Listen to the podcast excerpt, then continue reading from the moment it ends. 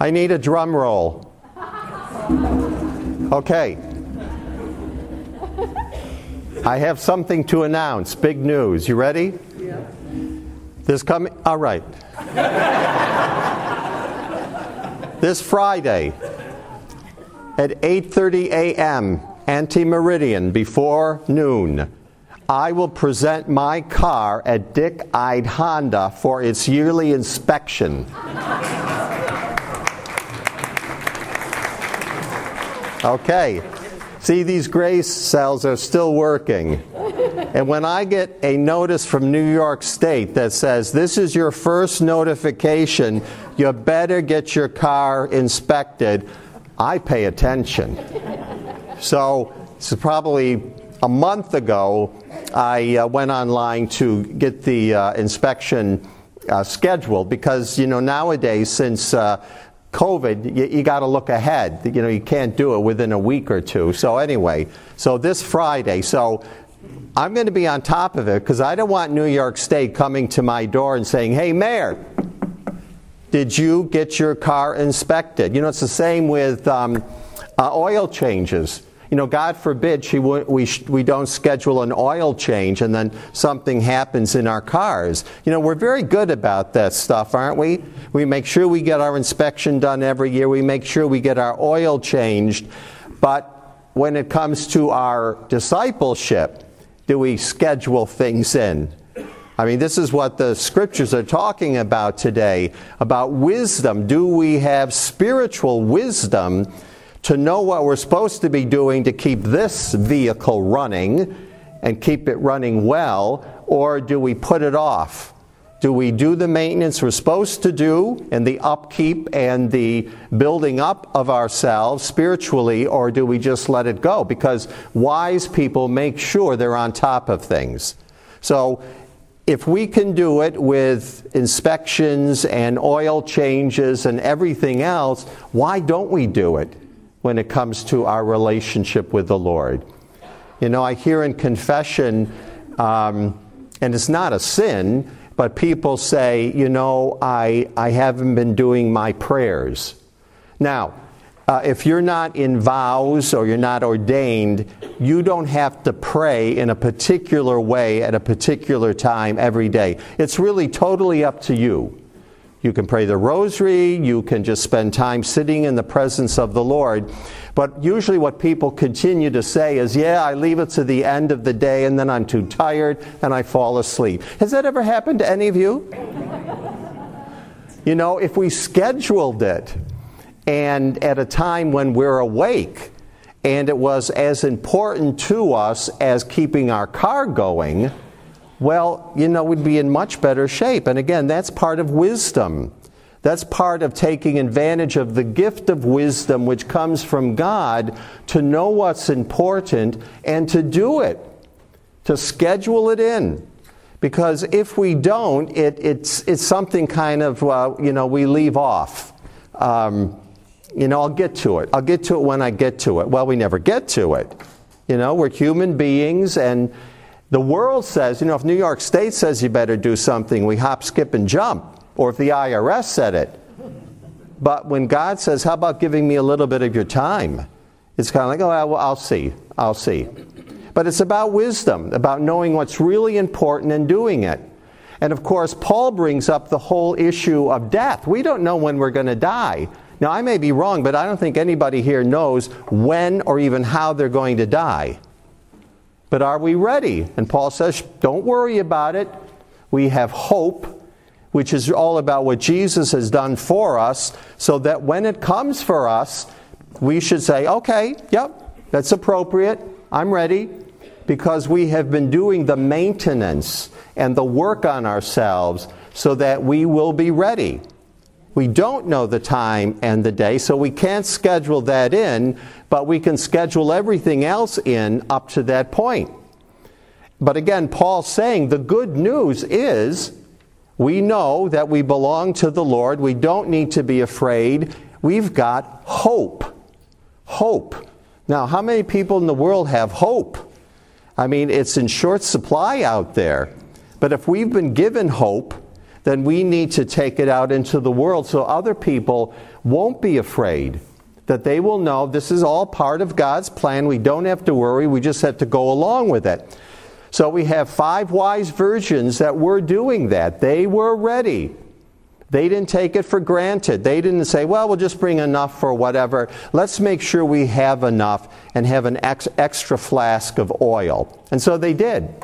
And the other virgins, for whatever reason, they were foolish. They didn't have enough oil to greet the groom. And so wise versus foolish. What category do we fall into? And again, I'm not talking about oil changes or inspections, but in terms of our faith. Are we wise? Do we ask for help? Do we get together with other people so that we can get into a good and holy habit and discipline of prayer and growing in our faith? Or are we foolish where we say, ah, you know, God's you know, I'm a nice person and God loves me and I don't have to prepare. Well, Paul says very clearly, you do have to prepare, and if you are prepared, you'll be ready.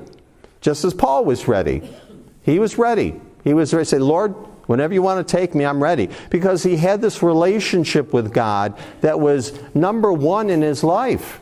So he was ready. So those, those wise virgin, virgins were ready. The foolish virgins, they didn't get a uh, oil change. You know, and so they didn't have the oil. They didn't have what they needed to be ready. And what's interesting about that story, as some commentators have uh, brought up, where's the bride? Where's the bride in the story? It doesn't mention the bride, it only mentions the groom. Well, in those days, the groom would go to the bride's house and bring her back to his house. So that's what's supposed to be happening. But there is no bride brought back, and the reason is we're the bride. We're the bride. He's coming to us. Those wise virgins are his brides. We are his brides.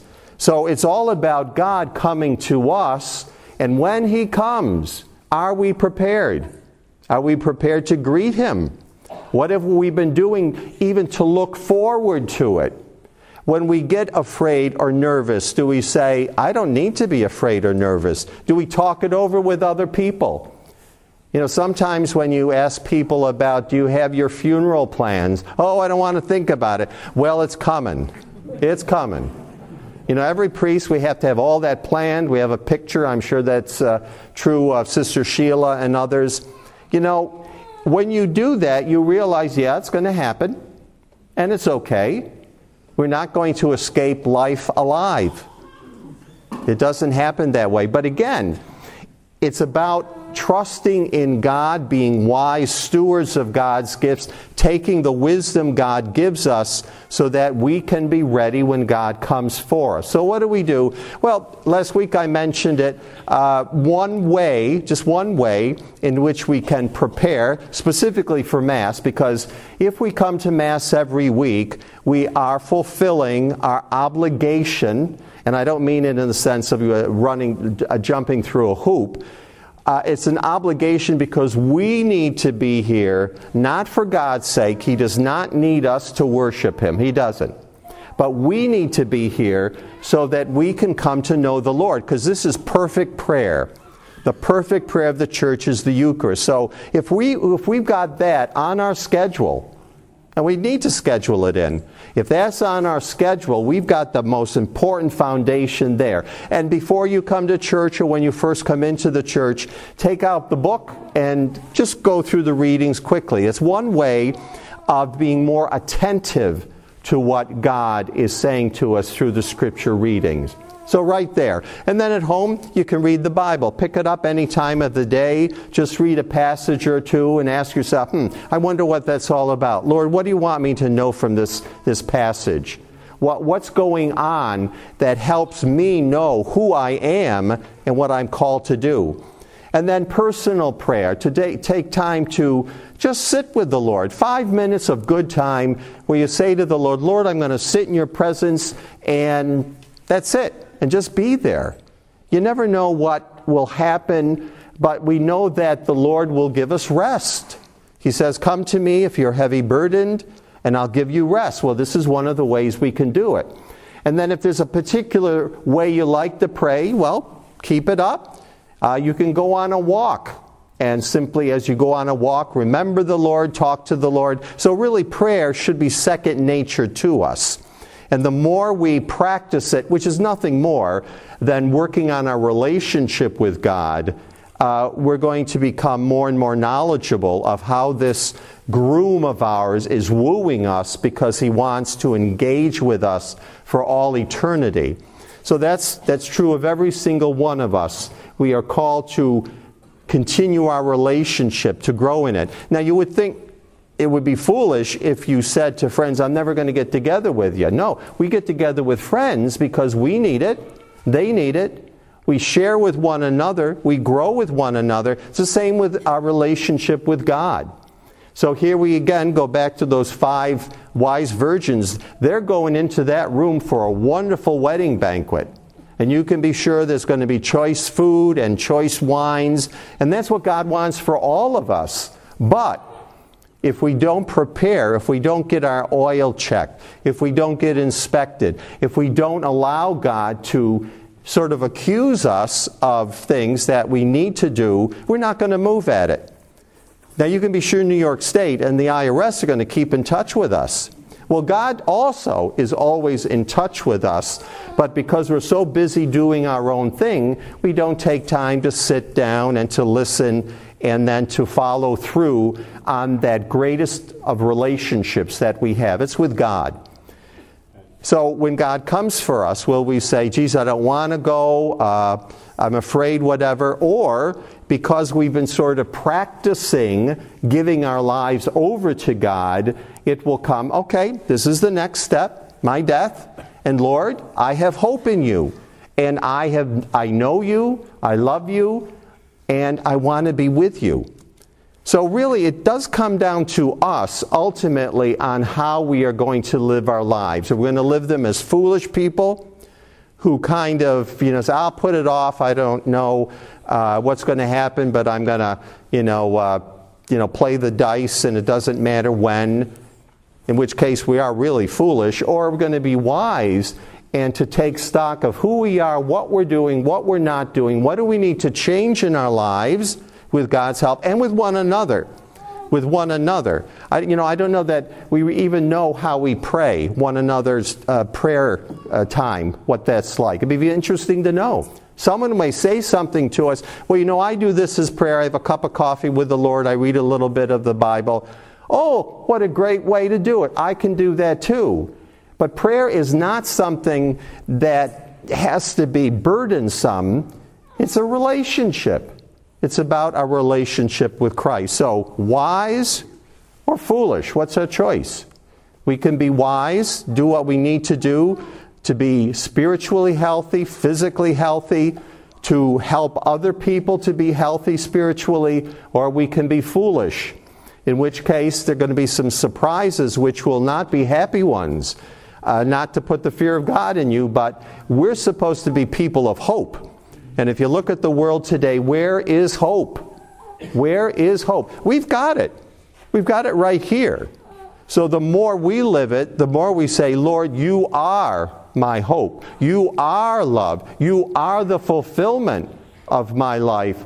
The more I'm going to schedule in basic stuff that I need to do, want to do, so that I can know the Lord better and better and really get ready for the eternal wedding banquet that the groom has in store for all of us who are his bride. So, again, as you go forth today, think about your own life. What, what do you need to change? What do you need to schedule in? What kind of discipline or practice do you need to put into place so that you and I can be more faithful and become more uh, filled with the, the wisdom of God and hope, and then not just keep it to ourselves, but to share it with the world. So, again, the question is are we going to be wise or are we going to be foolish?